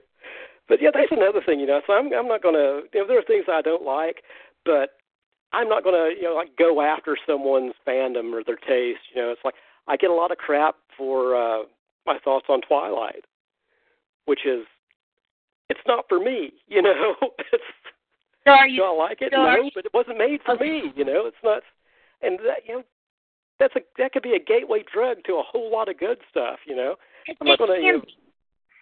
I'm going to shit in some twelve year old girl's mouth for digging Twilight. You know, she watched Twilight, she might pick up Salem's Lot or Dracula. You know? So like for so I will agree with you there, but when it comes I, I it the first Twilight movie bored me so much. Yeah. Bored me so much. I hadn't fell asleep in a movie so many times since Star Trek the motion picture. I it took eight viewings for me to finally watch Twilight the first time all the way through because I fell asleep eight times trying to watch this movie. Yeah, I'm. I've never watched them, but I mean, they're like I said, they're not for me. I'm not that target audience. You know, it might at some point I might sit down and watch them. I'll judge them what they are. I'm probably not going to like them. But on the other Fair hand, you see a lot of fans, a lot of horror fans who just want to like harp on this Twilight thing. Like this is the hill that they want to die on, hating Twilight. Like, why? Don't bother hating stuff. Go celebrate the stuff that you love. Okay. Here's my thing. Don't attack it. I mean, look, all movies are going to get attacked and the story, whether they're good or bad. Me, Right. it wasn't even the fact that of it being a horror movie. To me, they're just bad movies. Yeah. Period. They made a lot of movie. They made a lot of money at the box office, granted, but they were bad movies. But let's Right. face it. When I was a kid, I watched bad movies. I own bad movies. I have Masters of the Universe in my collection. Ooh, ooh, ooh. Dolph Lundgren. Okay. I mean, come on. Cast, but is it a horrible movie. Yes. Did I enjoy it as a kid? It was a He-Man movie. Of course I did. I got to see He-Man on the big screen. As a three-year-old, it was fantastic. As a forty-year-old woman, oh my god. it's like still entertaining after a beer or two, you know. I mean, a beer or two and about fifteen tequila shots. Talk about something that needs a remake. Hello, right there. Movies that don't need remakes. Labyrinth and Dark Crystal. Leave them alone. Right. Yeah. Yeah, for sure. Yeah, don't touch anything David Bowie was ever in. You know, just don't. Yeah. Well, well, let's face it. Who could fill his pants? Ha ha. Yeah, for sure. Uh, remakes. Uh, I quite Mm, like you know- the Halloween remakes that Rob Zombie did. See, and He I did- didn't. He- He did the only thing that he could do with them. I mean, you are not, that's a fight that you're not going to win remaking that film. And if you're that big of a fan, do you take on that job knowing that someone who does not care as much about it as you do, do you want them to do it or do you want to do it? Which was, I think, Right. one of the positions that Rob was in. I was actually on, actually on the set of the second one and interviewed Rob. And, uh, you know, love him or hate him, he does exactly what the hell he wants to do. And, And- I admire and respect that. And I will never say a bad thing about Rob Zombie. Oh, I will never say a bad thing about Rob Zombie. I just personally didn't like the remake, and and for me, it was more I. I'm not saying that the whole thing was bad. I just didn't Yeah. really want that prequel. I there was something about the suspense of not understanding why the little boy just butchered his sister that Yeah. left some suspense, and I I liked that about the original. Oh, spoiler in case you haven't seen the remake. Yeah. But I mean, let's face it, that remake is nowhere near as bad as the Friday the Thirteenth or the Nightmare on Elm Street. The Nightmare on Elm Street remake is horrible. I mean, it is like, I mean, trying to shoehorn Freddy Krueger into some kind of, you know, sympathetic character arc is no. He's a child molester. Okay, let's. Yeah, you can tell. And you knew he was when you watched the originals. Yeah, yeah, for sure. As far as a Friday the Thirteenth remake, I have no idea how you remake a Friday the Thirteenth film. Haven't seen it, 'cause- but I don't need to see it because I know exactly what it's about. Yeah, you really don't. It's it. No, I'll just I, I'll just rewatch the original and watch Kevin Bacon get skewered through the neck. I'm cool Yeah, with that. but definitely, eh, but then you do have some really fantastic things that a lot of people were totally afraid of, but ended up actually being. They weren't. One of them wasn't even a remake. The Thing. Mhm. The the second one that came out. What was it? 2011 was it? right. That was actually a prequel, which was Yeah. so beautifully done, all the way down to the details to where you can watch that one and then watch the original with Oh, Kurt. Russell Big back fan to of back. big fan of Carpenter's version. I kind of consciously avoided that fall that prequel, so I guess I need to check it out now. So on Oh. your recommendation. Yes, for by my recommendation, you are absolutely and trust me, Steven will tell you the same thing. You really should watch it. So this isn't much of a spoiler for you, but you remember the original and they go over to the camp after the dog leaves and there's that one scene where you see the guy where he cut his wrist and the blood freezes before it touches the ground. Oh yeah, yeah. They actually have that in the prequel. Oh, Like they put so much detail into it, so you can literally watch them back to back. It's like watching Rogue One and going straight into A New Hope. It's just see. that well done. All right, all right. Y'all have to check that out for sure. I'm also a fan of you know the original, you know, the James Arness, Howard. Oh yeah, yeah. I That's I'm uh, the the thing that scene from the from the original thing with the dogs terrifies me every time I watch it. I'm like, I can't watch this. Oh no, I just really can't. You know what? Now's a really good time to go to the bathroom. Which I have to ask, as we are talking about remakes, sequels, or prequels that have been made, it. It. Uh, I am looking forward to it.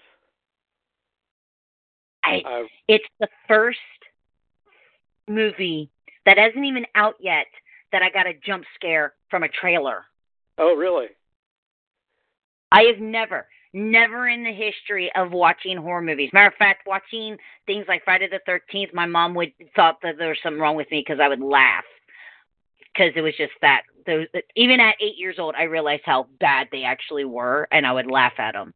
Right. But other than the, the terrifying scene from Pet Cemetery when Gabe is hiding underneath the bed and is about to uh cut open um I always call him Herman Munster. but he's about to cut open Herman Munster's basically his Achilles heel, and you just get that cringing feeling. But I can watch it. It wasn't really a jump scare. It's just that feeling of oh, that's gonna hurt because I've skinned that before and it hurts. Yeah. But I was watching the trailer and I can't even remember what which scene it was, and it, there was just this. I almost fell backwards out of my computer chair. I'm like, I have to go see this now desperately. Yeah, that is, And- as I understand it, they're doing two films. The first one is the kids, and the second one is the adults. Exactly. Yeah, which, which I think cool. is fantastic. I think that pays really great homage to the television miniseries that they did because they had the two television miniseries. There's the first half, which was all about the kids, and then the Yeah. second half, which is the adults. And I thought that was really fantastic. Plus, what is it? Every 28, 29 years he comes back, and that puts it right at the cusp of when um, the television miniseries Mhm. ended, and it puts it right at the time when he's actually supposed to come back. Right. Have you watched the television miniseries lately? Um, no, but it is Does a Tim. Curry thing, and I, when it comes to Tim Curry, I remember most of his stuff very vividly. Hey, Tim Curry's the best thing about it. I mean, Tim Curry, in my eyes, could never do any wrong. But other than Tim Curry, it's pretty, pretty dreadful on the whole. Which is Yeah. why I'm so excited about the about the new theatrical version. You'll be able to actually, you know, go for broke with it. You know, like you want with a Stephen King film. Right, and not to mention the fact that it's going to be able to do so much more that they were limited back in the time. Because if you read the book, he does he's so much more than just a clown. He goes through so many transfer transformations that Yeah. it's absolutely. And let's face it, the big climactic end where spoilers he's a spider- Problematic. uh, the the the spoiler from the original where he's a big giant spider they don't really take the time to explain to you the reason why they see a giant spider is the fact that and if you haven't read the book another huge spoiler right here three two one our minds can't comprehend what he is yeah, which makes it very Lovecraftian in that sense. so we see what we have it's almost like he's a um boggart from like harry potter and you're just going to see your worst fear which yeah spider that would work for me Yeah, and the other part of that ending is what kind of makes the book not entirely work, which is the weird sex thing at the end of it. mhm Yeah, I just uh I, th- I think I think I love Big Steve. I I don't think that ending in the book works. I think there was a very definite place where that book ended it ended and he ended it twice, two more times after that. But uh, you know that was uh, that was the '80s, and he was doing a whole lot of coke, and editors were not telling him no because he was, you know, making money hand over fist for those people. He's Stephen F. F. F. Emming King, so they, you know, who's going to tell him no? And you know, hey, at least it only had two endings. It wasn't like Return of the King, where you're like, okay, does this thing ever end? Ever? really? Because like we could have ended it there and then there, and I've got to pee. Can we end this thing? so I have so you've done journalism, you're into the podcast. You know, we talk a little bit about who you would love to talk about. What else is on the horizon for you? Something else that you might want to venture out and try and do? Oh, geez. Um, you know, I actually got into all this. I have a degree in English and film studies, so I've kind of tried to work those two academic pursuits into what I do now. But yeah, I originally got into broadcasting because I wanted to be a filmmaker. You know, I would, you know, love to raise some money and shoot something at some point. Um, you know, I've had a degree of traditional um, success in writing fiction, of being, you know, legitimately published. When I first started out, I was a writer of short stories and had a few published. I wish I had time to do that, but uh, that may be on the horizon. Um, Watch out, Steven. He wants to turn your books into films. uh, uh, Steven's perfectly capable of turning his own books into films, and uh, should, I think. But uh, but he said he didn't want to go back to filmmaking. So see, there's there you go. The thing that Steven doesn't doesn't enjoy the technical side of it, and I always have, you know. Um, but uh, yeah, yeah. I mean, I would like to. I would like to do something, you know, out of the out of the realms of journalism and nonfiction, and maybe you know, put together another put, put together a book of short stories that I've written. I've got ideas. Sure, I would love to do a film at some time. You know, um, God, I love music. You know, uh, I'd like to be in a band again. You know. so basically, he just wants to conquer the things that he didn't conquer before, but he's already dabbled in. yeah, I mean, it's like uh, I can do all kinds of things that you can't make any money at. So I would like to go back and do some more, you know, knowing what I know now about just from doing the journalism side. I mean, in many ways, I mean, this is exactly what I've always wanted to do, you know. I can help uh, you with the film. I know the perfect film. It's comic book. If you haven't read it, I can get you copies absolutely free. It's called Bump. Oh yeah. Yeah, it's actually um remember the guy that I was telling you about? His name is uh Mark Kidwell. Yeah. Um he he it was from Fangoria Comics. Mm-hmm. Um, it's definitely a gore fest type uh, comic book. Um, right. You could definitely see hints of Cthulhu and Creature of the Black Lagoon. He's a huge fan, like we are, of horror. Oh, which, cool. if you've never interviewed him, you really need to. Um, You're welcome, Mark. um, him and um Robert Kurtzman, and I know you know who Robert Kurtzman is. Oh yeah, yeah. I've got an interview with Robert Kurtzman that actually Steven did. That's in the can for a future episode of Mortis. Oh, good. Next time you yeah. interview him, be like, bump. Because originally, back in like 2007, Robert Kurtzman wanted to turn it into an actual motion picture Oh, cool. Um, he was gonna, he was going to be the director, and um, he was going to do some of the special effects on it. I actually do have the movie poster that they had put up for promotions for it, and then stuff just kind of you know, you know how it is in the film industry. One thing happens, something else happens, and then it gets put on a back burner. Right. And that's pretty much what it happened. But now there's possible talks of it happening again. And I told Mark, okay, that's great. Can I die in it? Very nice. I look, I'm not thin enough to be the lead female character. I'm not thin or pretty enough for that, but I'm more than happy to be the semi pudgy person who gets slaughtered in it. I'm okay with that. Just make my blood splatter everywhere like a freaking Raimi's movie, and I'm totally cool. Very nice. but you know, yeah. honestly, talking about you know what, what I would like to do, I guess it's inevitable that I will write a book about the genre at some point being you know, the kind of bedwetting academics I've always been, I've always approached horror as a scholar first and then a fan. Um, so I would like to do something probably in the vein of uh, you know David Skal's Monster Show. I know, do you know who David Skal is? Yes, I do. Dave, oh God, Dave, my hero. I got to interview David one time. Um, uh-uh fucking brilliant human being knows has forgotten more about the horror genre than you know any number of people combined can remember. He's just brilliant, my hero.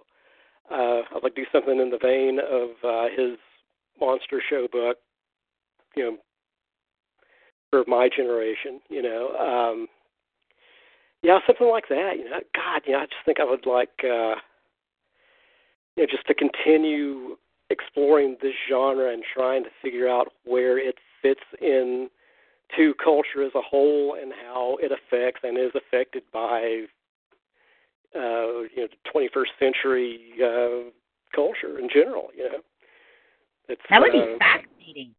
Yeah, that's that, that. That's what I've always tried to do. That's one of the reasons I started Mortis was because I had a lot of pointy-headed ideas about horror, and wasn't really seeing a venue to publish this kind of writing. Now, over at Exploitation Nation, you know, I've known those people for a long time, and they like me and they trust what I do, and I want to provide a good product for them. And they leave me alone and let me be as, uh, you know, uh, completely, you know professorial and nerdy as I want to be with stuff. But uh, yeah, yeah, that's uh, that's been my goal as a fan always is to support and celebrate this genre first and you know not do things to celebrate my ego you know because you know Frankenstein is going to test stand the test of time you know. If I write a really killer thesis about Frankenstein that becomes part of that legacy. My name will be forgotten. Mary Shelley and Frankenstein are immortal you know. I can only hope to be part of that long tradition. So you know, I'm not about you know putting my name out there, and you know, I'm gra- I'm grateful for your the name's I had. already out there, William. Well, I'm grateful for the notoriety I had, I, and I've been incredibly lucky. Um, and I've worked really, really hard. But uh, my goal has always been, you know, put this genre in the writing and uh, the knowledge first, and then you know if I get a little uh, you know if I get a little on the back end, that's okay. You know, it's always fun to be paid too, but. Uh, but yeah, you know, so they say, I sorry, go ahead. Yeah, they say. I think back to Stephen King. Stephen King once said that uh, you're not a real writer until you know you've written something, put it in an envelope, send it to New York, got a check back, and then paid your rent with it. And I am fortunate enough to have actually done that, and so few fans get to do that. Even the ones who become writers, you know, who write. So, right. And the people that I've met, you know, I've met all my heroes, become friends with some of them, and it's like it's not supposed to happen. Who's that happen to? You know, it's like you can never let your ego get in the way and think, well, I'm a star too. No, no. I mean, uh-uh. you know, I'm I'm lucky as hell, and very very fortunate, and you know, uh, if anything, it's sticking to it. You know, that's that's been, you know, my my focus is not giving up. So I have to. So I get to do things like this. Yeah, and and I'm really glad that you said that. Yeah. Not only that it's been luck, but because you've per, you know you you've stuck with it. Because a lot of people get into things like you know podcasting or something like this, and for the most part, it ends up being a labor of love. You can't get into the thinking that you're going to be absolutely famous or anything, because nine times out of ten, it's the roll of the dice, and yeah. that D20 may come up as a 20, but a lot of times it comes up as a one. Oh yeah, yeah. Twenty always hits, you know. but uh, know, yeah, it's it, it's more than just hard work. There is a lot of luck being involved with meeting the right people at the right places at the right time too in this industry. Got to create your luck too. You have to put yourself in a position. You have to put yourself out there. Uh, you can't be so timid as to just stay in your small pond and be content to be that big fish in that little puddle.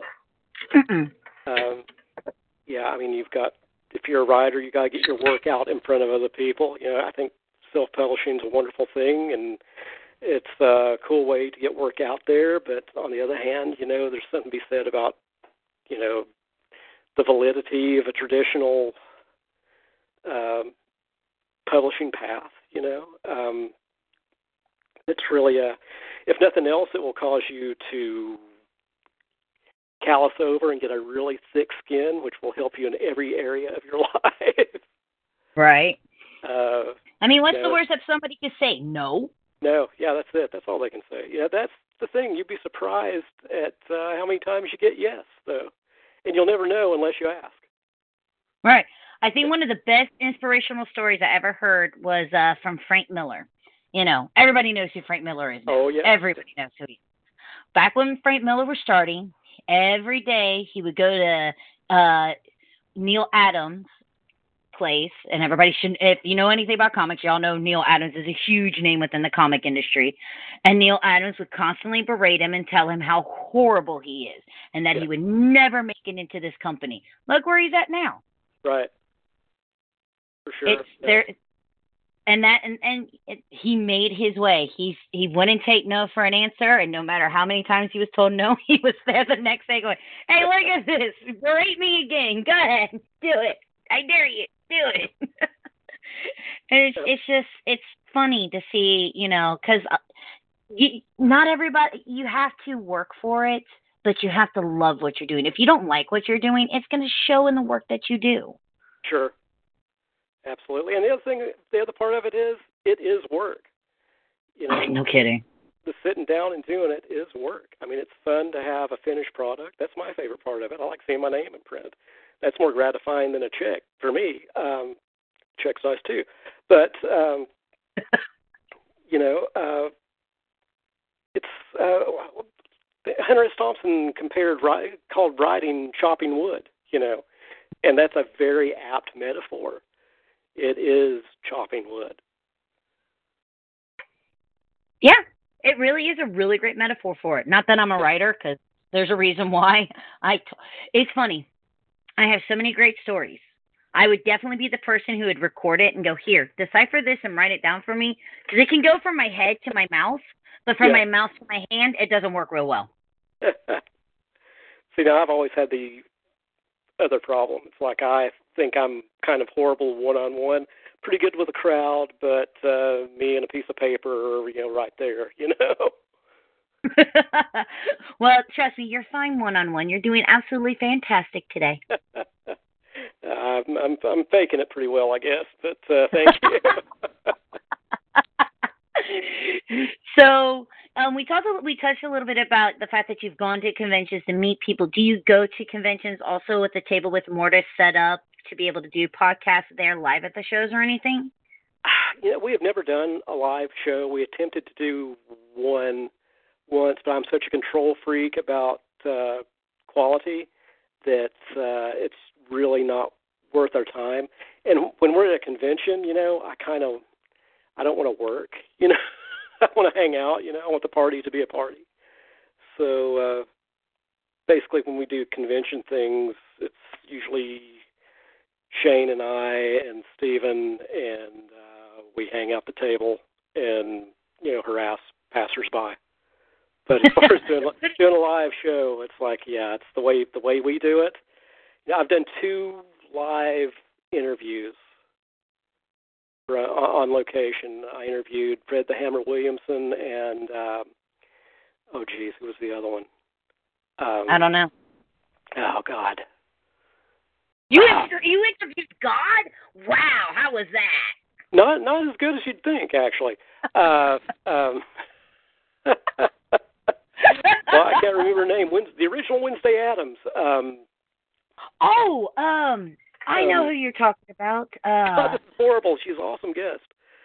Um, but anyway, yeah, we did. I, I did live at a convention with them, and it's just I can't control the environment and uh, you know, and I'm taking this back to edit it, and I just I, it's stuff that I'd rather not deal with. I'd rather have a controlled environment for the show. You know, it doesn't. What we do doesn't really lend itself to a live sort of thing. Um, Lisa Loring. Lisa Loring, yeah, yeah, Lisa Loring, who was an awesome interview, very interesting, uh, interesting person, and a lot of fun. I wonder how many people will listen to this and go, You mean Christina Ricci? No, I know exactly who he's talking about.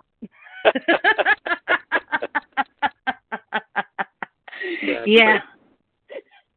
Because I was like, I was like that. Yeah, Lisa. Uh, she, I, I got to meet her shortly one time at DragonCon. She seemed like such a nice person. Yeah, yeah. She's a, she's a partier. Has been for a long, long time too. She's a lot of fun. Uh, so now the next question is: So when? How do I convince you that you want to come to one of my shows? Uh, let's see. I need uh, I need a table, and uh, that's about it. I mean, that's all you need is a table. You would get your own hotel room. Seriously? Hmm. Yeah, yeah. I've never I've never been one of those people that like for convention appearances. I don't need travel. I don't need a hotel. I'll take care of that myself. You know, just give me a place to sit. Give me uh, you know, a place to talk. You know, if you're doing panels, I love doing panels. Oh, you'll be on the. I I could do that since I do the podcast panel. yeah, it's all yeah, a table and a panel. You know, that's it.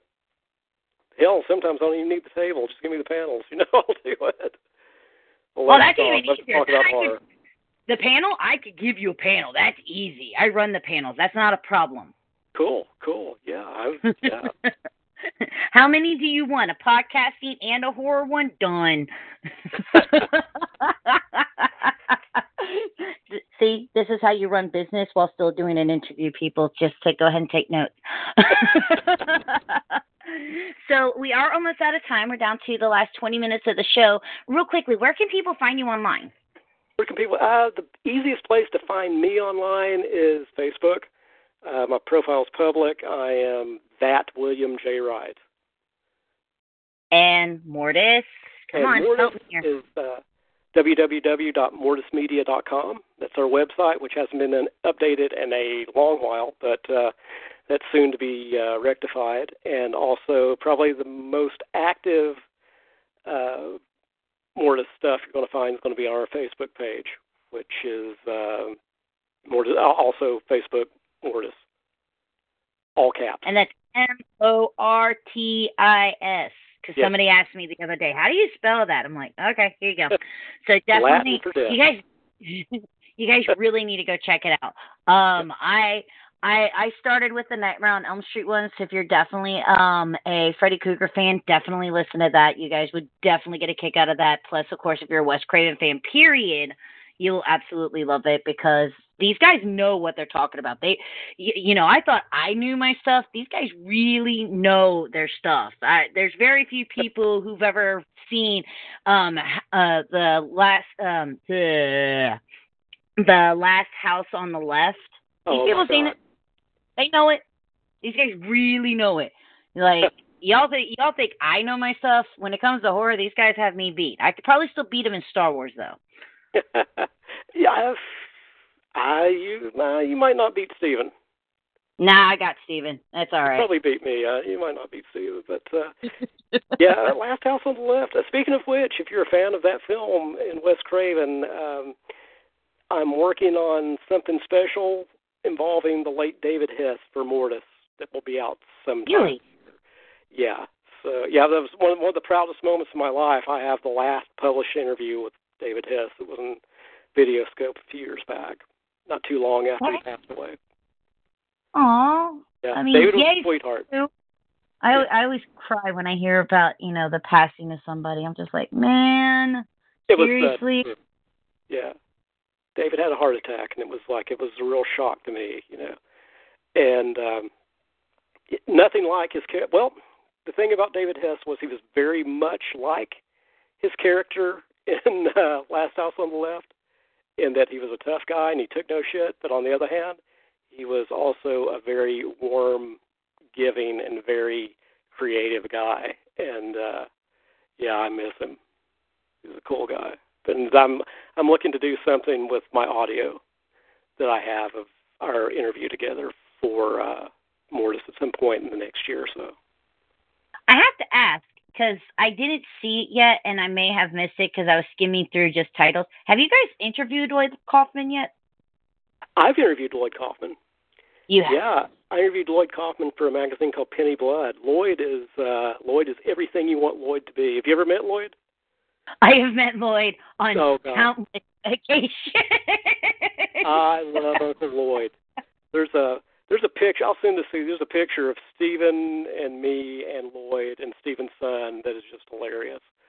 But uh, yeah, we've known Lloyd for a long time, and uh, haven't got Lloyd on the show yet. That's coming. You know, Lloyd has done a little. Uh, he's mentioned Mortis on his Twitter a time or two back when we were first starting.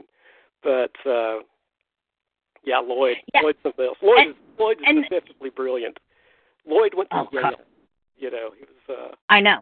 yeah, he's a really cool. The thing about Lloyd is he never forgets a name or a face. Mm-mm.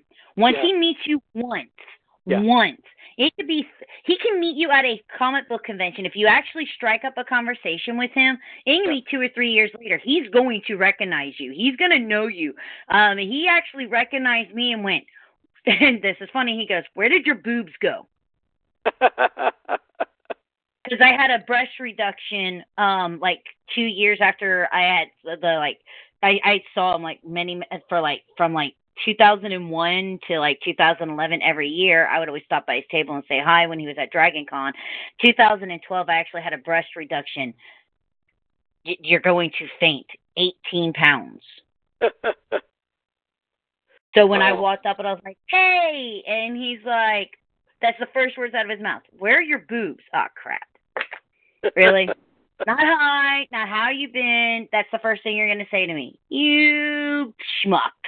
But he, you know, but that's just who he is because he's he's just that funny, fantastic guy. And um, and if you are a podcaster, I can guarantee you this: if you talk to him, he will be more than happy to tell you how to contact his publisher, so you will actually be able to start working on when you'll be able to get him on your show. oh yeah, I can. I've got Lloyd's number. Um, I don't have his number, but he uh, when I saw him at Indie PopCon um earlier this year, he gave me his um his PR managers. He's like, "Here, you contact this person. We'll set something up." Because I because the first word he asked me, the first question he asked me after he was like, "Well, that's what you've been doing. Why have I not been on your show?" I don't know. Why haven't you been on my show? Like that's always that's that seems to be his first question to ask. And I, I and the only reason why I asked that is because I could just see you and Steven and him cracking up almost through ninety eight percent of the entire show. yeah, Steve and I have been uh, Lloyd's uh, backup cowboys for many, many years now. So then the next question, which is one what is one of, name one of your favorite Troma films? Favorite? Uh, I've got to go with um, the original Toxic Avenger. That's the that's the one that laid the track down for Troma for me. I love that film. Love And it. So yeah, yeah. It's uh, if you've never seen it, you gotta go see it. And we're not talking that abomination of the cartoon series that they did, guys. We're actually talking the movie. I kind of like. Even though I I- here's the sad part, I actually have that cartoon series on VHS and I have the figures. Right on. that's actually and and that's and that's the funny thing is it's it's amazing what actually brings you into something like you got to see the movie i watched the cartoon then i found out there was a movie it was kind of like attack of the killer tomatoes cartoon sent me to watch the original attack of the killer tomato movies and return of the killer tomatoes movies Oh yeah. Weird. I don't know. I I I you know, I loved Romeo and Juliet. I thought that one was fantastic. Uh Poultrygeist was just absolutely hilarious. And then um oh, why am I being stupid and now I can't remember it. It's the one where cuz he got Trey Parker and the other guy that did South Park their start with it. Oh, Cannibal the musical. Cannibal. Cannibal the musical. I mean, come on. the sun Yeah, is as warm as a baked potato. when uh, when I interviewed Lloyd, he was working on the sound mix for Poultrygeist, and as we were talking, he would stop and hold the phone up to the speakers and say, "Listen to this. It sounds great." yeah. Yeah, we did Oh. that. That interview was so strange and funny. You know, like anything you're going to do with Lloyd, it's going to be funny. You know, he's uh, in the studio working on stuff. We're talking. He leaves the building. We're talking. He gets in a cab. We're talking. He buys milk at a convenience store. We're talking. It's it was a great See, interview. It's really weird. It's almost it's almost like this podcast is perfect for it because he just has to be on his phone. Yeah. This is built for this. Yeah, you should hit him up. Lloyd on your show. Lloyd's always a good I, time. I I actually talked to his PR guy. He said that he was extremely booked at this particular time and that I should contact him in a couple of weeks. So I will recontact in a couple of weeks because I'm not taking no for an answer. Yeah, you can't. I won't. so then the last the last question I have for you. Okay. You know, October's coming. You have a Friday the 13th coming out, coming in October. Are you guys going to do any big hurrah with Mortis for it? Oh God! Right now we're just trying to get back on our feet and get shows out again. I've got this two-parter coming up, and then I need to get with the guys and see what we're going to do for Halloween because I really like to do something special for the season. Oh, Come Uh, with me. Come with me. I am I am actually booking an overnight stay at the Waverly Sanatorium in Louisville. Oh wow! You should come with. I'm not allowed to bring up to six people. Yeah. I only have three. I have three more spots. um, I don't know. I don't know. We'll see. we also that, have. That's sound of look. I like horror films. I don't actually want to live in one. yeah, pretty much. Yeah, it's like uh, at my age, I'm not. Uh, I'm not much into inconveniencing myself overnight. You know. Not completely. It's only from six in the morning. You know, you just have to hang out with some ghosts, goblins, maybe some demonic entities for six hours. You know, no big deal. Yeah, I call that high school. You know. Uh, I call that life. no kidding. But September 8th, we have a big show coming up here in Knoxville that we're uh, co-sponsors of called uh, CreepyCon. Sponsored by, uh, it's put on by an uh, organization called Creepy Knoxville. It's all over Facebook. Mm-hmm. Look it up, uh, CreepyCon 2017. So we got that coming up. It's going to be, it's a small show. It's a one-nighter, and it's mostly local people who are into horror and Halloween. So there's going to be, I think, a zombie fashion show and a cake baking deal and a lot of uh, haunters and riders and all that kind of thing. So we'll be there. Awesome. Yeah. Unfortunately, be able to make it because I'm shooting a commercial two days after that. Oh, right on. Good for you. it's like, yeah, put the fat girl in the back, please. Yeah, thank you. um, uh, so you have CreepyCon coming up in September. What uh, any other conventions you're planning on for this year? Oh God, uh, me for this year. This is pretty much coming to the end of my season, so I'm just working on uh, Mortis stuff and Exploitation Nation stuff, and whatever comes down the pike. Really, you know, um, something comes up between now and then, I'll let you know. but otherwise, I think I'm I'm just I'm working the rest of the year. Oh well, uh, when are just a question, but when are you not working? Uh, I need to work a lot harder than I do actually on this stuff right now. But uh, we just moved, I moved my family across town just uh, about a month ago, and we're we're still living out of boxes. So I'm just trying to get stuff in when I can now. Actually, I was working on odd. It's odd that we uh, started out with the Bigfoot thing because interestingly enough, I'm writing a review right now, right before I got on the phone with you, uh, about the uh, Legend of Boggy Creek, Charles B. Pierce film mm-hmm. 1972. I was working on that for Exploitation Nation. Nice. Yeah, yeah. Which I also reviewed for uh, Mortis. I think it's on one of those episodes. so, okay, got a quick question because I know we're okay. down to our last eight minutes. So uh-huh. before we started the show, you asked me if I believed in Bigfoot. I gave you my answer. You told me, of course, that you would rather live in a world where there was a Bigfoot than there wasn't. Yeah. Of the mythical creatures that people talk about, like Loch Ness, uh, mm-hmm. Bigfoot, ghost, stuff like that, is there any of them that you don't believe in? God, you know, if you nail me down and make me tell 100% truth, uh, I, I'll leave it at this. I either believe in all of them or none of them. How's that for a non-answer? no, no, no. That that's as good. I mean, for me, that's, I that's a complicated thing. You know, um, I'm much like uh, much like Mulder. I want to believe, you know, but uh, the jury's still out on a lot of it. I keep my mind open. You know, I don't think it's an entire. I don't think it's entirely an impossibility.